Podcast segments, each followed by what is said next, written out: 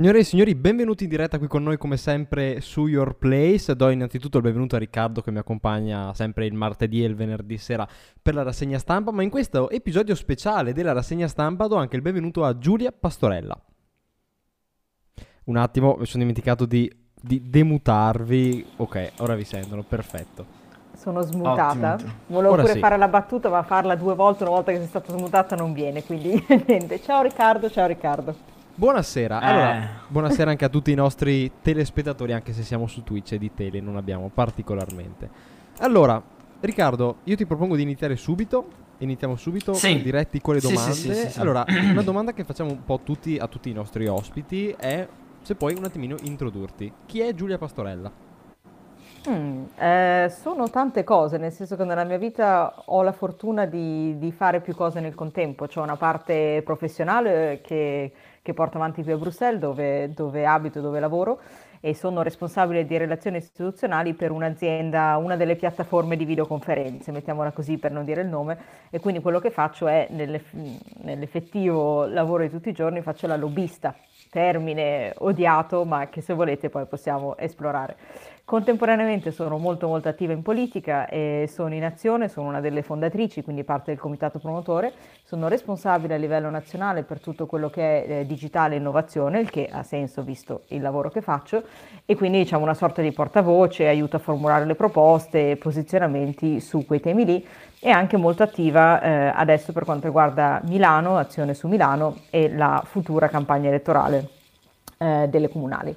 Quindi questi sono i due miei aspetti principali. Nella mia vita personale invece adoro fare sport, adoro andare in montagna, alpinismo, arrampicata, insomma qualunque cosa dove si fatichi, la corsa, la scherma, le quite- qualunque, qualunque sport è quello che mi piace fare veramente tanto, ma non a livello professionale perché la giornata purtroppo ha 24 ore. È vero, e vabbè, questa sera diciamo che spazieremo un po' dalla tua vita professionale all'interno di Azione, passeremo anche alla, alla tua istruzione. Quindi, eh, innanzitutto, la prima domanda, che se vuoi fare te, Riccardo, è il punto. Eh sì, stavo proprio per, per- per- per fare.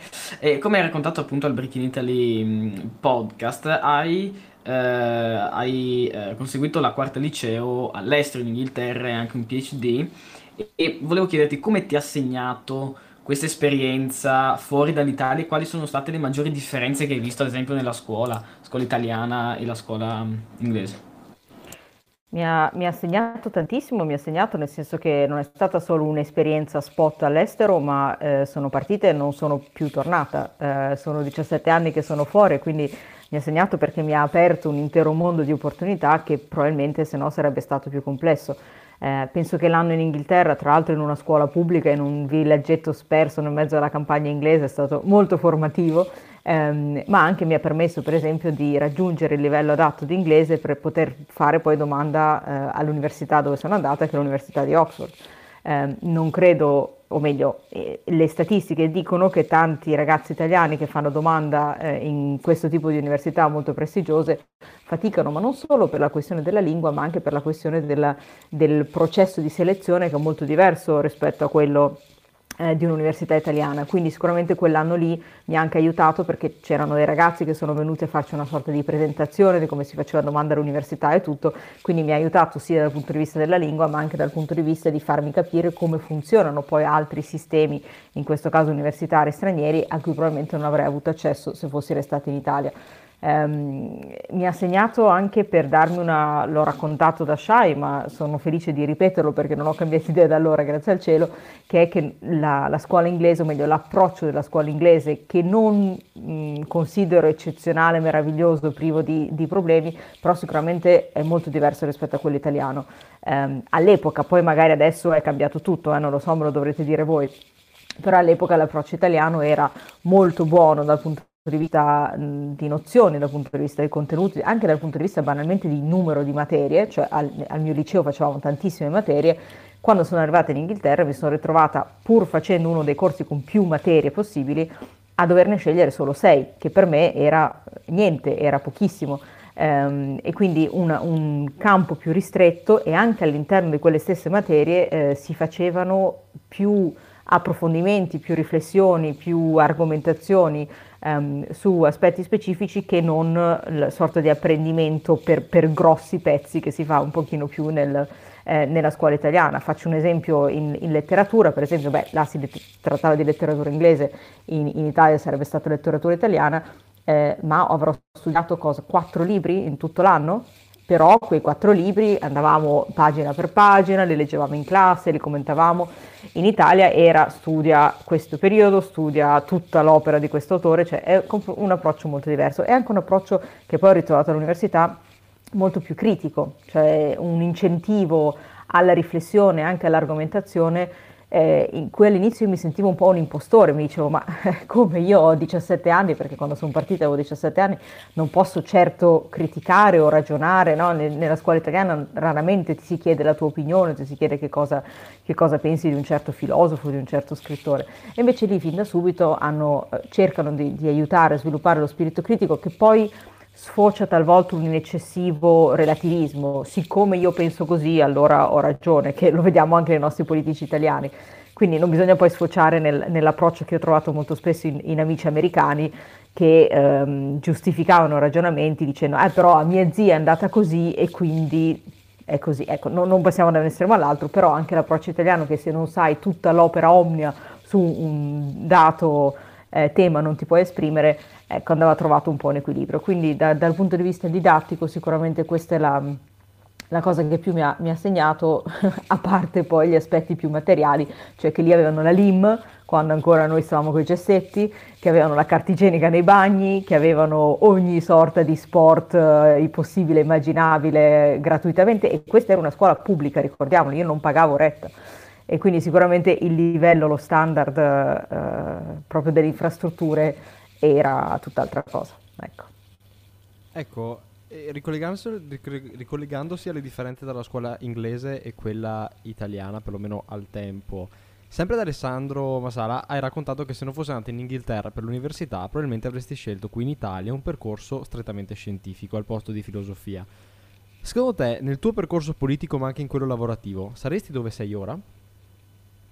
Eh, probabilmente sarei anche messa meglio, nel senso che sì, nel senso che guarda è buffo che, che, tu me lo ricordi perché proprio oggi ho postato una storia su Instagram eh, perché ho riletto ieri sera una, una, breve biografia di Marie Curie che era un po' la figura di scienziata che mi aveva ispirato fin da piccola a dire vorrei andare in quel campo, vorrei, infatti ho fatto liceo scientifico, ero proprio direzionata a, a finire lì. Ehm, perché credo che sarei andata ancora più lontana? Perché avrei quelle basi, siccome sono nel mondo della tecnologia, poi dipende ovviamente che scienze, se, avrei, cioè, se avessi fatto eh, chimica, fisica, informatica, però ehm, avere quella credibilità di una base scientifica eh, soggiacente, il che non significa che non, non, si può poi fare un mestiere che sia più di relazione, di comunicazione, di argomentazione, quello che sia, ma penso che mi avrebbe dato, mi darebbe una maggiore credibilità eh, di cui io stessa sono, sono consapevole di, di, mancare. Quando parlo con i colleghi all'interno della mia azienda, eccetera, che sono ingegneri, che sono software developers, che sono quello che sia, mi sento sempre un po' in, in carenza di dire peccato che non possa comprendere appieno tutto quello che voi fate, tutto quello che, eh, anche eh, semplicemente l'approccio scientifico. Quindi tornando indietro probabilmente avrei fatto, sai cosa avrei fatto? Avrei fatto un misto cioè, per esempio, a Oxford c'era un corso fantastico che era filosofia e matematica o una combinazione lettere e fisica. Cioè, grazie al cielo, nelle università più illuminate si possono combinare anche materie di aree, di aree molto diverse e credo che quello renda le persone davvero, davvero eh, complete. Quindi non, non, so se di dire che è un, un rimpianto, sicuramente, sicuramente, sono contenta del percorso che ho fatto e comunque è andato tutto bene, non ho avuto problemi a trovare lavoro, quello che sia, però eh, credo che mi sentirei più completa come persona se avessi sviluppato di più la parte scientifica al di là del liceo che poi ho abbandonato. Se dovessi ritornare indietro, cosa faresti? Sapendo ciò che potresti fare e, do- e a che livello potresti arrivare? È dura, è dura.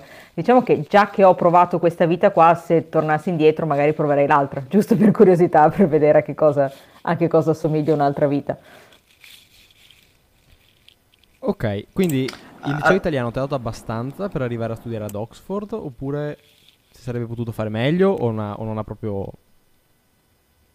No, eh, eh, mi ha dato più, più, che abbastanza, mi ha dato, mi ha dato in realtà una, eh, direi quasi un vantaggio rispetto a certi miei amici inglesi o di altre nazionalità ehm, nella capacità di appunto assorbire tanto materiale perché a Oxford ogni settimana avevamo da scrivere 2-3 saggi e questi saggi bisognava leggerci dietro 20 articoli, 3 libri e non so che cos'altro e quindi la capacità di, di assimilare grosse mole di informazioni sicuramente è una cosa che il liceo italiano mi aveva insegnato, mi aveva insegnato anche a, a, dire, a, a memorizzare anche un metodo di studio alla fine eh, forse un po' mnemonico, ma che è comunque utile.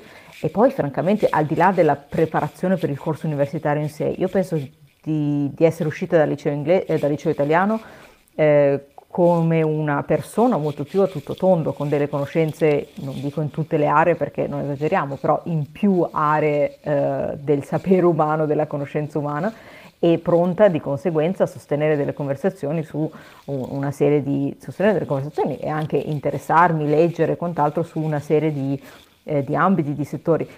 I miei compagni che magari si erano specializzati molto di più e di conseguenza forse erano più preparati dire, nella loro piccola fetta di materia, però poi avevano delle, delle, carenze, delle lacune pazzesche di storia, di geografia, di, di qualunque cosa, anche di matematica. Quando sono andata a fare il liceo, eh, benché, eh, cioè forse perché venivo dal liceo scientifico, ma a livello di matematica era assolutamente, assolutamente ridicolo perché non era una, una, scuola focalizzata sulla matematica. Magari quelli focalizzati sulla matematica però non facevano per niente storia. E quindi c'era un po' questa carenza di, della cosiddetta conoscenza generale o eh, insomma l'infarinatura generale che secondo me eh, è proprio necessaria per creare una persona che sappia ragionare su più su più ambiti, su più temi e non semplicemente uno specialista che poi va dritto per la sua strada perché metti che quella strada lì ti si chiuda un domani perché eh, il mondo del lavoro cambia, perché non so che cosa, eh, e poi ti ritrovi altro che reddito di cittadinanza, e navigator e, riformazione, cioè devi proprio reinventarti completamente. Da un, ah, un, attimo Riccardo, una domanda da sì. chat che si ricollega un attimo a questo argomento. Fa così tanta differenza avere un dottorato o non ne vale la pena nel tuo ambito lavorativo attuale? Ah, è una domanda che mi fanno tanti, perché ho tante, eh, tanti diciamo, ragazzi che mi scrivono dicendo ma allora lo faresti, non lo faresti, mi consigli di farlo. Mm, purtroppo non mi è servito tanto, eh, nel senso che non, non, mi è servito a livello di titolo, cioè la, il fatto che avessi un dottorato non mi ha reso più appetibile all'azienda, eh, all'epoca era HP, non, non la mia azienda attuale, eh, di non averlo. Eh, però a li- quindi a livello formale no, non è assolutamente necessario, anzi viene visto con un po' di scetticismo, con un po' di ah ma allora sei overqualified, ah ma allora hai speso tre anni della tua vita a far cosa, non si capisce. Però invece dal punto di vista delle competenze, delle capacità e delle, delle skills insomma, che, che ho sviluppato durante il dottorato, per quello 100%. Ti faccio un esempio molto banale. Durante il dottorato, almeno alla London School of Economics dove l'ho fatto io era quasi normale insegnare. E l'insegnamento ti insegna eh, una, una, cosa molto molto utile in azienda che è come portare problemi complessi in uno o due slide e presentarli. Questo è utile con gli studentelli di primo anno che, che, non capiscono niente, ma è anche utile con i super mega executive che non hanno tempo, hanno un attention span di un criceto e tu in quella slide devi convincere della qualunque che gli stai vendendo, che gli stai proponendo. Eh, quella cosa lì, più tante altre, l'organizzazione del pensiero, la, l'analisi del, degli argomenti, la capacità anche banalmente di scrivere, di scrivere bene, perché quando sai, passi tre anni a scrivere un libro, alla fine eh, un minimo lo impari. E quindi a, per sintetizzare, a livello formale di qualifica no, a livello personale di esperienza, di competenze, di anche network, francamente, e tutto quanto, eh, sì, sì, cioè io, cioè una, per me sono stati tre anni, penso, tra i più belli della mia vita, perché sei ancora un po' studente, ma non del tutto, perché io avevo una borsa di studio, quindi sì, potevo insegnare, fare consulenza freelance, però non avevo l'angoscia di devo guadagnare, devo mantenermi perché avevo avuto questa borsa di studio del governo inglese. E quindi sono stati degli anni proprio veramente in cui ti permetti di studiare e di approfondire una cosa che ti interessa, interessa solo a te, perché nessun altro è interessato alla tua materia di dottorato, questo te lo posso assicurare, e, eppure hai ancora un po' quella leggerezza dello, dello studente, quindi è fantastico. Adesso proviamo a cambiare un attimo tema e parliamo di, di, di informazioni in generale.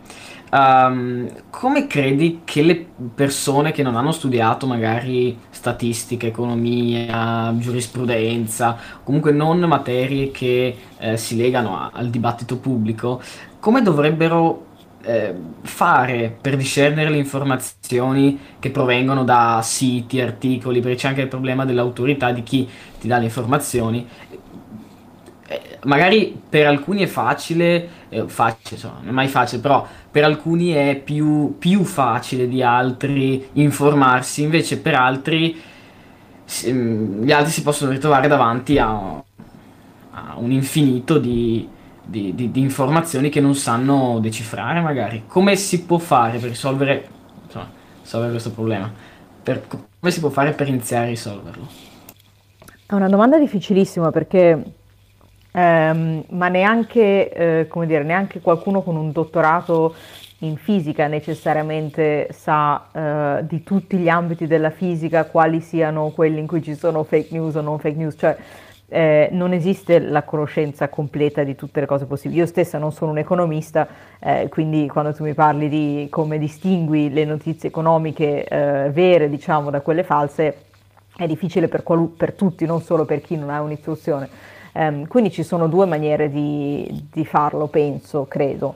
La prima maniera è di fidarsi della fonte, e quindi di fare una selezione a monte e di dire ok, ed è un po' lì che si apre il dibattito no, tra i giornali tradizionali e invece magari i tanti blog, eh, quello che sia che sono spuntati da quando esiste internet, di dire ma allora di chi mi posso fidare?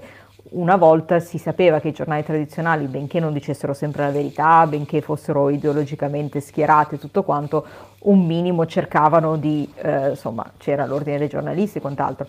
Adesso è molto più difficile nel mondo aperto in cui tutti possono condividere. Ed è per quello che quando cercano quando le persone propongono di regolare, regolamentare più che regolare ehm, le internet e in particolare le fake news, io sono sempre molto molto scettica dicendo attenzione, come fa- cioè non esiste una definizione legale di fake news che puoi dire ok, quello è sicuramente sbagliato. Come fa a distinguere talvolta una fake news da un'opinione? Dipende da chi la dice, cioè se è un politico che dice una fake news, allora una fake news e se invece sei tu che me la dici, hai semplicemente una tua opinione sbagliata. E quindi è complicatissimo se non ti puoi fidare della fonte perché abbiamo deciso che non ci sono più eh, fonti decretate affidabili poi da chi, in effetti rimani un po', un po in un vuoto. L'altra cosa è, l'unica altra maniera ehm, è un pochino la saggezza del, della folla, adesso passami il termine così, cioè di dire ehm, quelli che la pensano come me, che mediamente nel pool sono ci sono gli economisti, ci sono i fisici, ci sono so, i filosofi, ci sono non so che cosa, questo gruppo di persone di cui io mi fido, che cosa legge? E quindi dire, se tutti quanti questi miei, non so, x mila amici, di cui più o meno penso che siano persone razionali, che cercano la verità e tutto, leggono una certa cosa, quindi o vai alla sorgente, cioè o vai alla fonte o vai all'audience e dire tendenzialmente qual è il problema di questa cosa qua è che poi si creano le bolle, ovviamente, cioè se tu ti fidi solo di certe fonti e di certe persone è anche più difficile andare al di là, che non significa andare sui siti di fake news, ma significa magari andare sui siti che hanno una prospettiva un pochino diversa eh, sugli stessi eventi. E quindi eh, non sono meccanismi perfetti, io stessa non ho trovato una maniera migliore e come sapete le piattaforme stanno combattendo ehm, combattendo meglio, stanno facendo riflessioni molto molto approfondite su come addirittura segnalare le fake news. Avete visto Twitter che, che insomma eh, è molto esplicito riguardo a questa cosa qua, ma io penso che quello sia una china molto pericolosa su cui andare quando si comincia a mettere qualcuno al di sopra di, de, degli utenti a dire questo sì, questo no, questo è vero, questo è falso.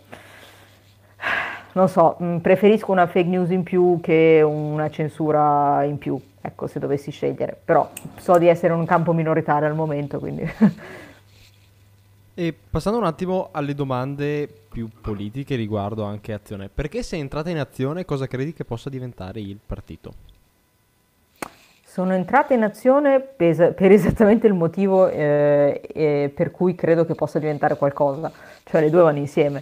Um, ho visto tantissimo potenziale nel posizionamento, nelle idee, nella filosofia e anche nelle persone. Eh, se voi andate a vedere eh, chi sono i fondatori, se vogliamo, di Azione, quelli del comitato promotore e anche francamente tutti gli altri, chiamiamoli organi dirigenti, dirigenti a livello territoriale, a livello eh, nazionale e così via, eh, mi sono ritrovata in persone che avevano una stessa visione dell'Italia che è molto semplice, è una visione dell'Italia, eh, appunto come dice lo slogan, più forte di chi la vuole debole cioè l'idea che l'Italia non sia condannata all'assistenzialismo, non sia condannata ad essere sempre ultima in tutte le classifiche europee, non sia condannata a non avere un minimo di straccio di digitalizzazione come si deve, non sia condannata a tutte queste, ehm, al grosso debito pubblico, alla mancanza di investimenti, sapete tutti i problemi no? che, eh, che, si, che, sembra che siano insormontabili, no? c'è questa cosa che l'Italia non ne uscirà mai più eh, Azione ha detto una cosa molto semplice, ha detto no, abbiamo tutte le carte in regole perché questo succeda, bisogna solo mettere gli italiani, l'Italia nelle condizioni di farlo.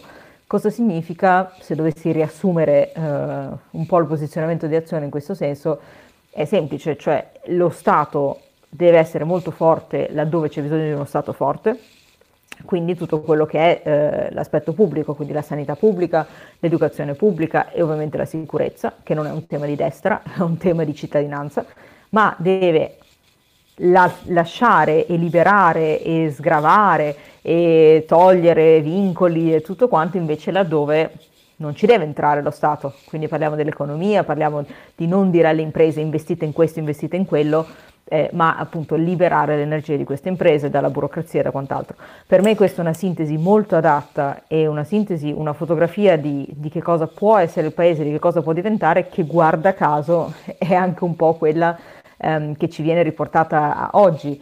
Da, spero per quello che ho sentito dal nuovo governo, è un po' quell'idea lì di dire eh, sì, adesso arrivano tutti questi soldi, ma non pensiamoci non pensiamo a questi soldi come l'ennesimo aiuto per la povera Italia che sta male, ma pensiamo a questi soldi come, come dice, si chiama piano di, di rilancio, non si, non si, chiama piano di salvataggio. Cioè l'idea è che sia una grossa spinta e che quindi poi si riprenda un pochino il moto che si è completamente arenato negli anni passati in cui c'è stata una grossissima spesa, pochissimi investimenti e quindi il paese ha, ha rallentato in maniera vergognosa rispetto a quello che poteva fare. E riguardo questo, mh, mm, anticipiamo una domanda eh, per dopo. Mh, mm, riguardo i soldi del Recovery Fund, come si possono eh, spendere? Tu hai parlato, no? Eh, che, dello Stato che non deve più dire eh, alle aziende spendi di qua, cioè investi di qua, investi di là. Eh, e ho sentito anche oggi Crimi parlare eh, di un, super, di, un super, ministero per gli investimenti, per questo eh, recovery. Eh, tu eh, in questo come ti posizioni, cosa ne pensi? Eh, Crimi è lo stesso che leggevo proprio prima di venire in live su Repubblica che diceva meno male che non ci toccano il reddito di cittadinanza, non ci toccano nessun'altra cosa eh, non serve un Ministero degli investimenti perché il Ministero degli investimenti è esattamente la sorta di pianificazione alla Unione Sovietica per cui è lo Stato che dice investiamo qua, investiamo là, investiamo su quant'altro.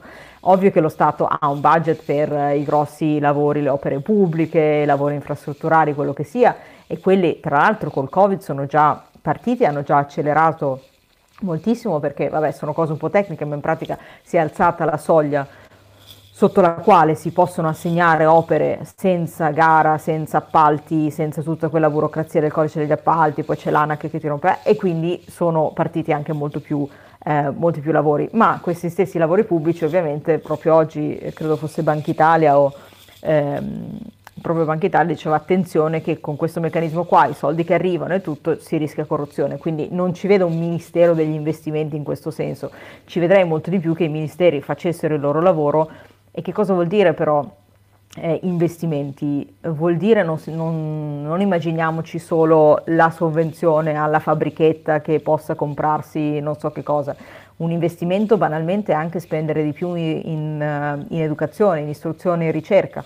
Eh, perché? Perché la ricerca poi porta benefici all'intero, eh, all'intero paese, al comparto industriali che ne, mh, li utilizzano, utilizzano i brevetti congiunti, insomma, eh, pensare agli investimenti anche come una, eh, una cosa non di immediato ritorno, ma sul lungo termine. Idem per quel che è gli investimenti sull'industria, lì bisogna pensare appunto non dire adesso tu utilizzerai, che ne so, l'idrogeno in, tutte, in tutti i nuovi mezzi di trasporto, ma dire qual è la migliore tecnologia secondo te, secondo il tuo settore, secondo la tua industria per, che ne so, ridurre l'impronta di, di CO2? Va bene, tu pensi all'idrogeno, l'altro pensa che sia il gas, il terzo pensa che sia l'elettricità, fantastico, diversifichiamo, vediamo.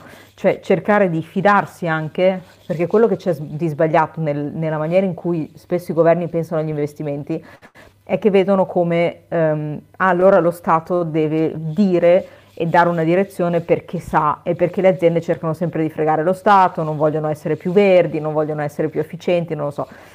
Dal, dal punto di vista del privato, visto che io lavoro nel privato, è abbastanza l'esatto contrario, di dire noi aziende avremmo molto collaborare e spiegare allo Stato perché di certe nostre scelte, come sviluppare politiche che abbiano un impatto migliore, e, insomma essere un partner e non essere un, un, eh, un, antagonista. E purtroppo in Italia molto spesso il pubblico e il privato si ritrovano in una situazione di antagonismo, quindi poi il pubblico interviene a gamba tesa dicendo mo adesso ti dico io cosa fare, il privato dice ma manco per sogno e tutto questo si, eh, si, specchia anche poi nella mancanza di fiducia dei cittadini nello Stato, nella sensazione che i nostri soldi delle tasse vengano spese male ed è tutto un circolo vizioso che alla fine ci, porta, ci porta dove siamo. Quindi per tornare alla tua domanda non farei un super ministero degli investimenti, ma farei intanto un piano che fosse più eh, dettagliato e più di facile monitoraggio perché al momento il piano non è assolutamente completo, mancano obiettivi intermedi, manca la struttura di governance che debba occuparsene, insomma non è assolutamente un piano implementabile, l'ha detto anche la Commissione europea, ha detto non ci siamo proprio. Quindi già mettere a posto quella cosa lì a livello di, proprio di, di forma e di struttura sarebbe un passo avanti. Secondo, un'altra cosa che farei è concentrare di più ehm, gli investimenti su alcuni settori non settori, ma su alcuni interventi specifici e non eh, perderli in mille mille rivoli eh, come è stato segnalato da più persone che al momento questo piano sembra essere ok, che cosa volete? Bene, c'è una lista di 200 domande, per ciascuno gli diamo un 10.000 euro, adesso dico 10.000 ma ovviamente so, si parla di altre cifre e sono tutti contenti. Questo è un altro approccio metodologico assolutamente sbagliato e Cremi si riferiva, ho controllato meglio, al super ministero per quanto riguarda l'ambiente, per la, perché loro ancora eh, sono al governo dal 2018, ma ancora loro devono fare la riconversione, no. E parlavano dell'ambiente, proprio a proposito dell'ambiente forse sarebbe meglio creare degli incentivi, eh, citavi tu prima appunto le aziende. E, ehm, tornando invece sulla scuola, ma, mm, ma, ma insomma... Eh, come si dice, non, non, scuola in generale, ma scuola adesso. Mm. Eh, Mario Draghi ha, eh, ha, detto che vorrebbe eh, prolungare l'anno scolastico almeno fino a giugno. Eh, a me, anche Riccardo, questa sembra una buona idea. Tu, eh, in merito a questo, cosa, cosa ne pensi? E secondo te, il, come è stata gestita il, il, um, dal punto di vista scolastico questa, questa vicenda da ormai un anno. Allora, eh, qui parlo in veste puramente personale, non ho visto se Azione ha preso posizione su questo o meno, quindi eh, lasciamo il beneficio del dubbio alla nostra rappresentante Laura Scalfi, che è quella che si occupa di istruzione. Per quanto mi riguarda personalmente ho un'ottima idea, cioè tutte le statistiche dimostrano che voi ragazzi, con questa storia della DAD, poi ritardi, poi le sedie a rotelle e quanto altro, avete eh, dei gap di conoscenza, di apprendimento eh, e anche francamente delle, delle ripercussioni pri- psicologiche che vanno assolutamente, eh, a cui va trovato un qualche sorta di rimedio. Prolungare l'anno potrebbe sicuramente aiutare dal punto di vista delle, del gap delle conoscenze, delle, eh, delle, del, insomma, de, del, tempo perso per quanto riguarda le nozioni, ma penso anche, non so, ditemelo voi, visto che ci siete, ci siete in mezzo e dentro, che non sareste poi così scontenti di avere un mese in più in cui eh, potete interagire con degli esseri umani e, e apprendere e quello che sia. Non so, e questa è una sì. mia domanda per voi, cioè ho, voi ho come sentito, vi sentireste? Se- eh. Sì, ho sentito oggi a skytg 24 che c'era il presidente dell'associazione presidi uh-huh. e ha proprio detto cioè, che... Cioè avevamo, avevamo il presidente dell'associazione presidi qua? Ah no, hai detto skytg 24 scusa, che ormai... E cioè, era, era ospite e ha detto che è un'idea che ci sta anche per l'associazione presidi, il problema è come viene applicata e per chi viene applicata.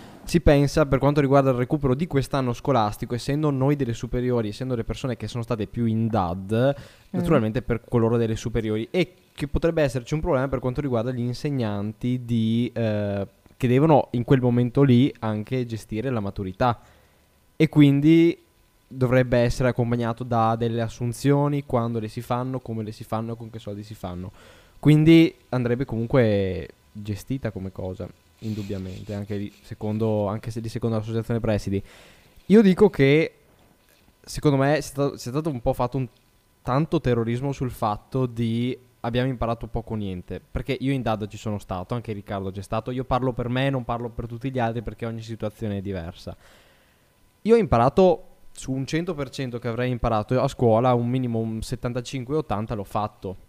Per recuperare Sei stato fortunato. Ve- e sono stato fortunato. Quel eh. 20 mi piacerebbe recuperarlo, poiché adesso non so quando sarebbe fattibile entro giugno, entro la fine classica dell'anno che mi pare sia il 6 giugno. Eh, farlo così perché dobbiamo effettivamente anche fare ciò, che, fare ciò che manca. Quindi magari prolungarlo sarebbe anche un'idea, un, un'idea interessante.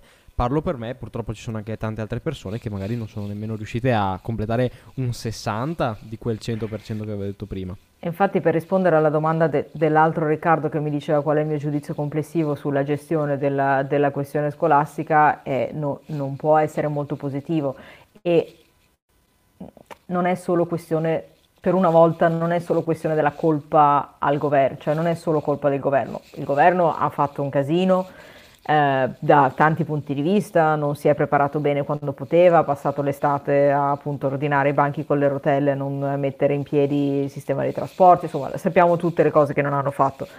Però c'è anche da dire che partivamo da una situazione appunto di, di, mm, di, di quello che c'era di pronto per un eventuale passaggio in DAD che era catastrofica se pensiamo alle competenze degli insegnanti, alla disponibilità della connessione, dei dispositivi, cioè tutto quello che sono le, le quasi condizioni infrastrutturali per un passaggio eh, senza soluzione di continuità dal fisico all'online e poi tornare al fisico e poi tornare all'online, questo non, non eravamo pronti come paese eh, e quindi parte dei problemi e parte credo delle esperienze anche diverse, tu dicevi per me è andata bene, tante altre persone soprattutto all'inizio era un caos, ma proprio di dimensioni pazzesche, con insegnanti che non sapevano, non capivano, alcuni volenterosi, altri si rifiutavano, insomma ce n'è stata veramente eh, di tutto. Quindi il timore, penso, adesso non leggo nella mente di Mario Draghi, ma posso immaginare che il suo, eh, il suo obiettivo sia, ok, tu hai imparato il 90%, bene, magari il 10% in più lo impari in una settimana e poi stai tre settimane a fare niente, però pensa a quelli che invece hanno imparato il 50% e a cui quel mese in più potrebbe dare eh, un pochino più di possibilità di arrivare al tuo stesso livello e poi quindi di arrivare alla maturità preparato e quello che sia. Bisogna sempre pensare che purtroppo la scuola pubblica è una one size fits all, no? cioè una taglia per tutti eh, nelle, nelle misure e alle volte non, non funzionano particolarmente bene per tutti. bisogna pensare cosa funziona meglio per chi è stato più penalizzato. Io penso che ci siano tantissimi, ripeto, le statistiche lo dimostrano, che ci sono veramente questioni gravi di mancanza di apprendimento e per cui mi sembra un'idea, un'idea, se non altro non balzana. Poi come dici tu, magari ci sarà bisogno di ulteriori risorse, di, non lo so, anche di spazi diversi ripeto, non sono, non sono il commissario Arcuri, non sono, grazie al cielo aggiungerei, eh, e non sono neanche Lazzolina, però eh, vedremo che cosa ci sarà bisogno. Ecco, eh, spostandosi un attimino sulla crisi di governo, apriamo una parentesi sulla crisi di governo, come vedi la svolta europeista da parte di Salvini? Ma europeista fino a un certo punto perché vabbè, europeista un giorno, non è come i 5 Stelle, no? un giorno un euro, un giorno vogliamo, vogliamo l'Europa.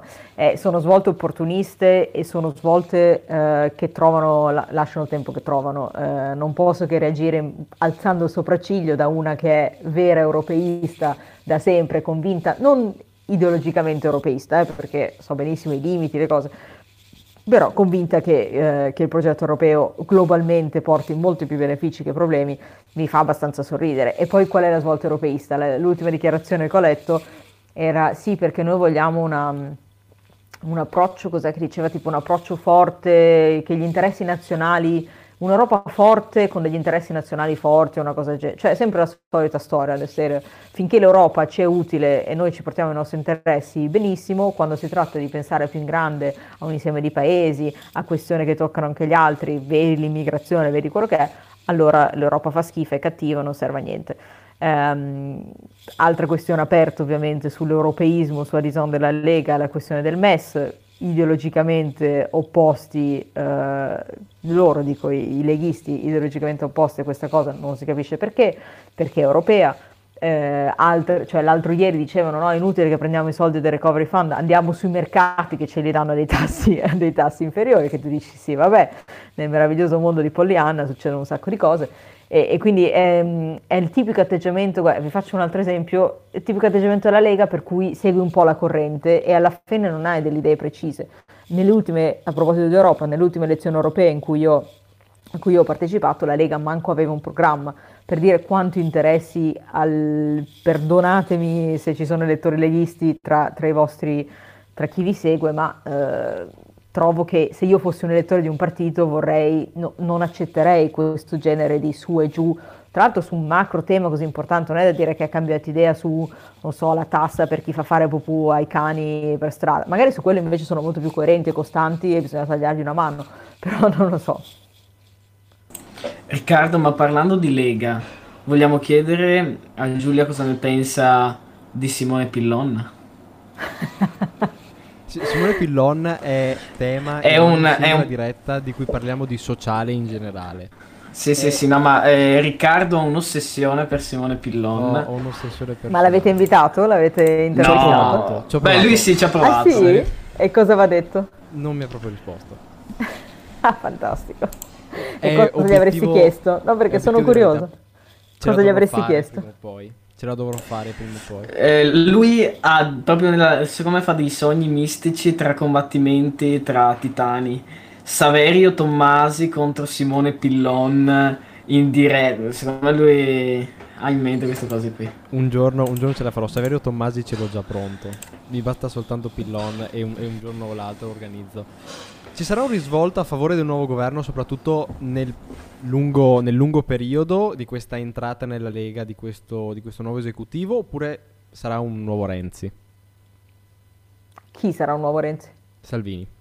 Ah, ok, cioè che lo tiene lì al guinzaglio sì. finché non si stufa poi Conoscendo, conoscendo, i miei polli, temo che potrebbe essere un nuovo Renzi. Eh, bisogna poi vedere se i voti, de, tutti i voti, de, a seconda di cosa fa il Movimento 5 Stelle, se i voti della Lega saranno o meno assolutamente necessari alla tenuta di questo governo, perché ancora non è chiaro, eh, adesso vediamo Rousseau, non Rousseau e quant'altro.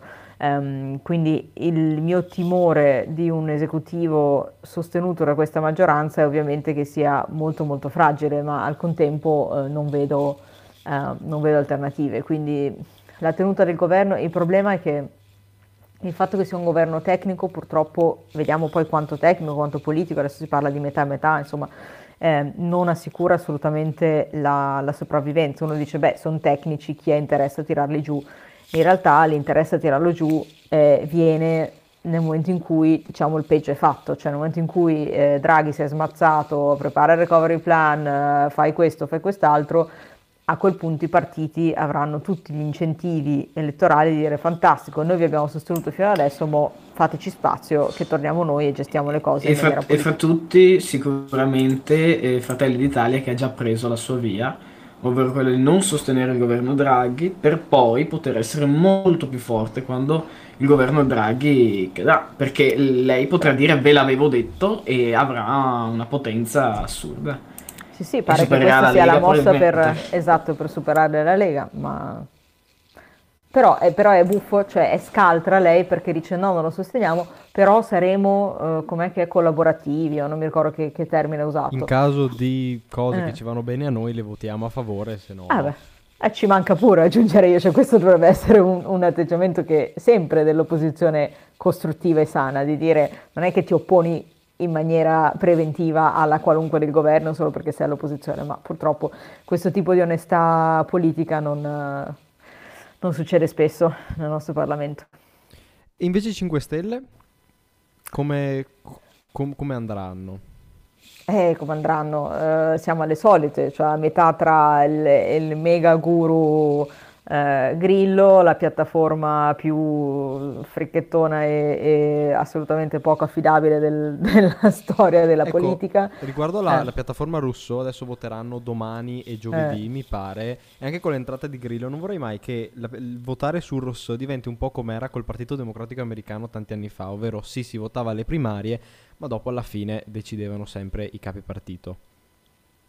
Chi andava a... Non so cosa sia, cosa sia meglio, cosa sia peggio, perché eh, su Rousseau ci sta, eh, che cosa, un decimo dell'elettorato 5 Stelle, non so Sì, neanche i sì. numeri precisi, e, e quindi attenzione a pensare, cioè lì c'è tutto proprio una questione di design della piattaforma e di chi ci sta sopra e se quelli siano rappresentativi del- delle percentuali e delle persone che hanno, che hanno votato 5 Stelle che poi li sosterrebbero.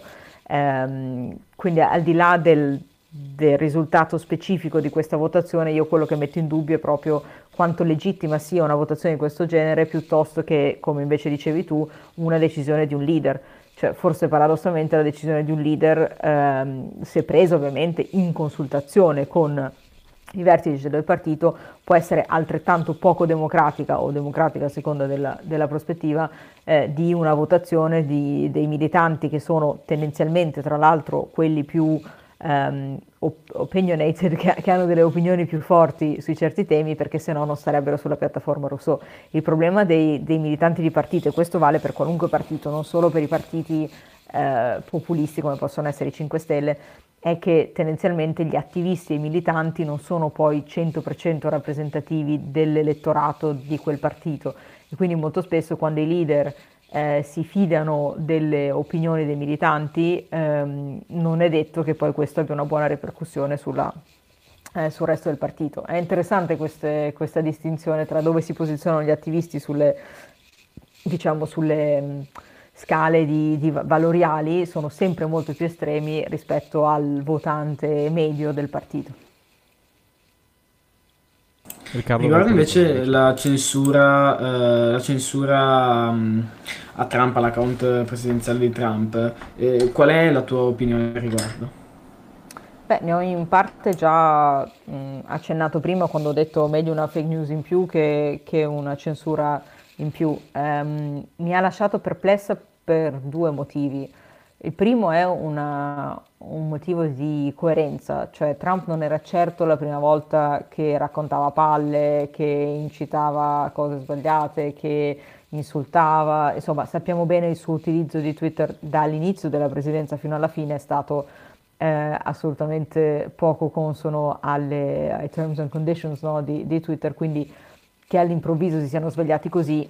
mm, eh, certo la situazione era drammatica e tutto quanto, però mi è parso un po', eh, un po' bizzarro. Seconda cosa, questo è un fatto che succede tutti i giorni a tantissimi account perché si è percepito come una svolta perché questo è il presidente degli Stati Uniti d'America, ma perché, è, eh, perché ci siamo stupiti? Perché si presuppone che una persona come lui, in, una- in un ruolo istituzionale come il suo, abbia dei diritti maggiori di parole, parola rispetto a noi comuni mortali. Ma questa presupposizione si basa sull'idea che Twitter sia un servizio pubblico, sia una sorta di piattaforma che deve dare voce in maniera più o meno equa, in maniera più o meno sana a tutte le forze politiche, come fosse la par condicio no, sulla nostra televisione pubblica. E il problema è che non è così, la piattaforma è una piattaforma privata, è una, è una organizzazione for profit e che quindi ha un suo modello di business, per cui se da una parte mi ha dato fastidio la censura in maniera eh, proprio per quanto riguarda le libertà di espressione e tutto, dall'altra mi sono anche dette è inutile che ci lamentiamo, noi pensiamo che questa sia una piattaforma di utilità pubblica e di utilità sociale, in realtà è un'azienda e quindi l'azienda fa quel cavolo che le pare e piace, francamente, se no non sarebbe lì. Ultimo punto però è che se l'azienda fa quel cavolo le pare piace, allora però non è più una piattaforma, cioè diventa un editore. La, la differenza è che le piattaforme non hanno responsabilità per i contenuti che vengono postate, a meno che non siano come dire, illegali e eh, ehm, selezionati o eh, insomma additati da un utente come tali, Invece un editore ovviamente ha una linea editoriale, decide che okay, a te ti pubblico, a te non ti pubblico, a, tu non ci sei sulla mia piattaforma e tu sì. Se diventano sempre di più degli editori, allora devono anche però prendersi altri tipi di responsabilità. Quindi è un argomento, mi rendo conto, molto complesso, però c'è dietro tutta una grossissima legislazione ehm, che esiste da, da decine di anni, che ha reso le piattaforme non responsabili dei contenuti che ospitano sulle loro, loro insomma, su, sulle, sulle, piattaforme, che siano social media o altre, e all'improvviso invece le ritroviamo che si comportano come se un po' responsabili lo fossero. Quindi c'è questa zona grigia, secondo me, che loro stesse, stanno, stesse le piattaforme, stanno cercando di, um, di chiarire, che i, i, legislatori stanno cercando di chiarire sia a livello europeo che a livello americano, per ora non c'è, non c'è una soluzione univoca. Quindi complesso. Cambiamo ancora tema e andiamo su una cosa di, di attualità, perché oggi è il Safer Internet Day e allora ti chiedo, l'educazione digitale dovrebbe essere introdotta nelle scuole? Ah, per quanto mi riguarda 100% eh, sarebbe già qualche anno eh, per quanto mi riguarda che, che, avrebbe dovuto essere introdotta. E attenzione, educazione digitale, perché spesso anche in altri paesi si parla di coding, si parla di eh, cyberbullismo, cioè si va molto verticali su alcuni temi. Eh, io penso che ci vorrebbe invece un'educazione digitale molto più a spettro ampio, perché oggigiorno credo che sia utile per ehm, un tema che non abbiamo toccato, per esempio, è l'intelligenza artificiale Uh, ma è utile che ci sia solo un corso sull'intelligenza artificiale? No, secondo me l'intelligenza artificiale va messa in un contesto più ampio, va messa nel contesto della gestione delle piattaforme, della cyber security sia a livello di hardware che a livello di software, che a livello di comportamento, dell'appunto cyberbullismo, anche dei diritti, eh, dei, dei diritti online, le questioni di privacy, cosa vuol dire, quando ti chiedono il consenso per l'utilizzo dei dati, cioè tutte queste sono oramai un pochino... Eh, delle nozioni fondamentali eh, che però non, essendo ob- non essendoci obblighi di non è come cercare di avere la patente per andare in strada, nessuno ti chiede una patente per andare in internet, no? E quindi non, nessuno si sente responsabile di dover passare questo genere di, di, informazioni. Io ritengo invece che siano assolutamente fondamentali non solo per i ragazzi, ma anche per, per i genitori potenzialmente e anche per gli insegnanti. E quindi che la scuola si faccia portatrice di alcune di questi ehm, di questi insegnamenti, se non altro per ehm, raise, insomma, raise awareness, rendere edotti e rendere coscienti i ragazzi di quello che c'è là fuori, perché tutti voi utilizzate tantissimo i, eh, insomma, internet, i social, quello che sia, tutte le varie app, eccetera, ma non significa eh, che sappiate necessariamente quello che c'è dietro, che sappiate necessariamente ehm, a che età c'è stato l'evento di TikTok no? recentemente, quando è possibile o non è possibile accedere a certi social, che età, quali sono i limiti, insomma tante cose che si potrebbero spiegare. Non è un approccio paternalistico quello che eh, cerco di, di spingere, non è un approccio di oddio è tutto pericolosissimo, non è assolutamente un approccio di ci vuole la carta d'identità per accedere ai social, ci vuole la censura. No, è esattamente l'opposto perché più si aumenta la consapevolezza, meno si ha bisogno di questo tipo di approccio paternalistico, di soluzioni tecniche ehm, che cerchino di evitare questo o quel comportamento, cioè sempre più per la parte educazione e istruzione che non per la parte eh, censura posteriore. Sì, mi trovo completamente d'accordo con te, l'ho detto anche a Riccardo qualche giorno fa, ovvero che il tentare in qualsiasi modo, anche secondo me a volte proponendo cose irrealizzabili, come ad esempio, ne abbiamo sentite di diverse, dalla carta d'identità come hai detto te anche a altre idee, è più che altro più sensata l'educazione digitale da parte dei genitori, da parte della scuola per eh, rendere inarrivabili quelle situazioni che abbiamo visto qualche giorno fa per quanto riguarda TikTok. E anche il fatto, non so se lo sai, ma il... Um, garante della privacy mi pare, ha detto a TikTok dovete fare determinate cose perché ci sono anche minorenni e compagnia. Cos'è che ha fatto TikTok? Ha semplicemente richiesto la data di nascita. Fine.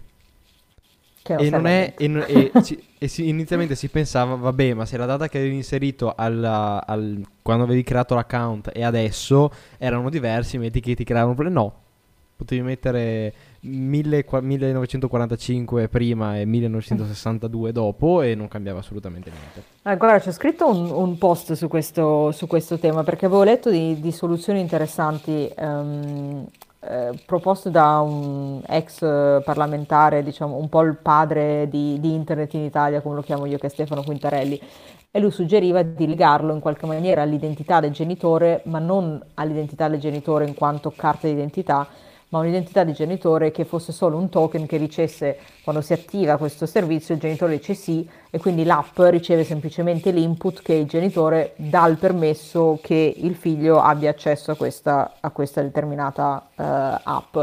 Um, quindi non c'era questione di dati eh, personali, non c'era questione di carta d'identità, era una maniera di autenticare l'effettiva presenza dietro all'account di un genitore che desse il permesso al proprio figlio. Eh, questo ho trovato un'idea interessante, là dove mi lasciava perplessa è eh, proprio nell'idea stessa che il genitore debba dare l'ok sulla qualunque che il ragazzo usi, cioè mi sembra un filino intrusivo. Eh, certo, se il ragazzo si tratta di una bambina di 10 anni, forse già alla vostra età io penso che non ci sia poi necessariamente più anche perché i genitori la maggior parte delle cose non le capiscono, non sanno neanche cosa Appunto, servono quelle robe il lì. fatto di Quindi- adesso eh, il fatto ad esempio lì della bambina di 10 anni su, su TikTok il fatto che un genitore non sappia nemmeno l'esistenza non dico nemmeno com'è che si fa nel dettaglio ma l'esistenza di un parental control in qualsiasi dispositivo nel 2021 è un po', è un, po un problema alla base oltre, Eh sì. che a, oltre che a una possibile soluzione che può essere quella del, del token va bene Riccardo se non hai altre domande No, dico che se ci fosse stato per Twitch il eh, parental control, eh, forse ci avrebbero evitato eh, di, di creare contenuti che riguarderemo tra vent'anni. e forse ci vergogneremo, forse, esatto. forse, sì, sì, forse, forse. Però voglio dire, dai, non è andata così Ma male. c'è un'età minima per, per aprire un canale? Allora, TikTok, eh, sì, TikTok. Twitch è Mhm. 13 anni per comparire nella piattaforma. Ok. Siamo legali a pelo. A pelo. E quanti ne avete? Dio. Io ne ho 15, Riccardo ne ha 16, ma due anni fa, quando abbiamo aperto il canale, io ne avevo 13 Eh, Esatto. io 14. e lui 14. Quindi a Ah, però. Sì, senza dai. nemmeno saperla, ok? La, la- la regola. Ma sì, ma mm, andava bene, ci ha fatto tutto bene. Ecco, quindi... Va bene, Ma eh, Questa è. Va bene. è stato E- interessante. È stato molto molto interessante. Io ringrazio tantissimo Giulia Pastorella per essere stata qui con noi in questa, in questa puntata. Naturalmente la puntata sarà disponibile già da domani mattina o domani pomeriggio sul nostro canale YouTube, anche su Spotify, Google Podcast, Apple Podcast e tutte le altre 250 milioni di miliardi di piattaforme podcast. E Aspetto perfetto, il link che così diffondo. perfetto, grazie mille. E benissimo. Grazie Noi a voi ade- allora Riccardi. È stato un piacere. Tutto mio e vi lascio alla vostra cosa che è rassegna stampa allora. Sì, adesso Rassegna finiamo un po' stampa. la rassegna stampa. Va Perfetto. bene, Gra- Grazie grazie ancora, buona serata. Ciao ciao. Ciao, ciao, ciao. Ciao. ciao.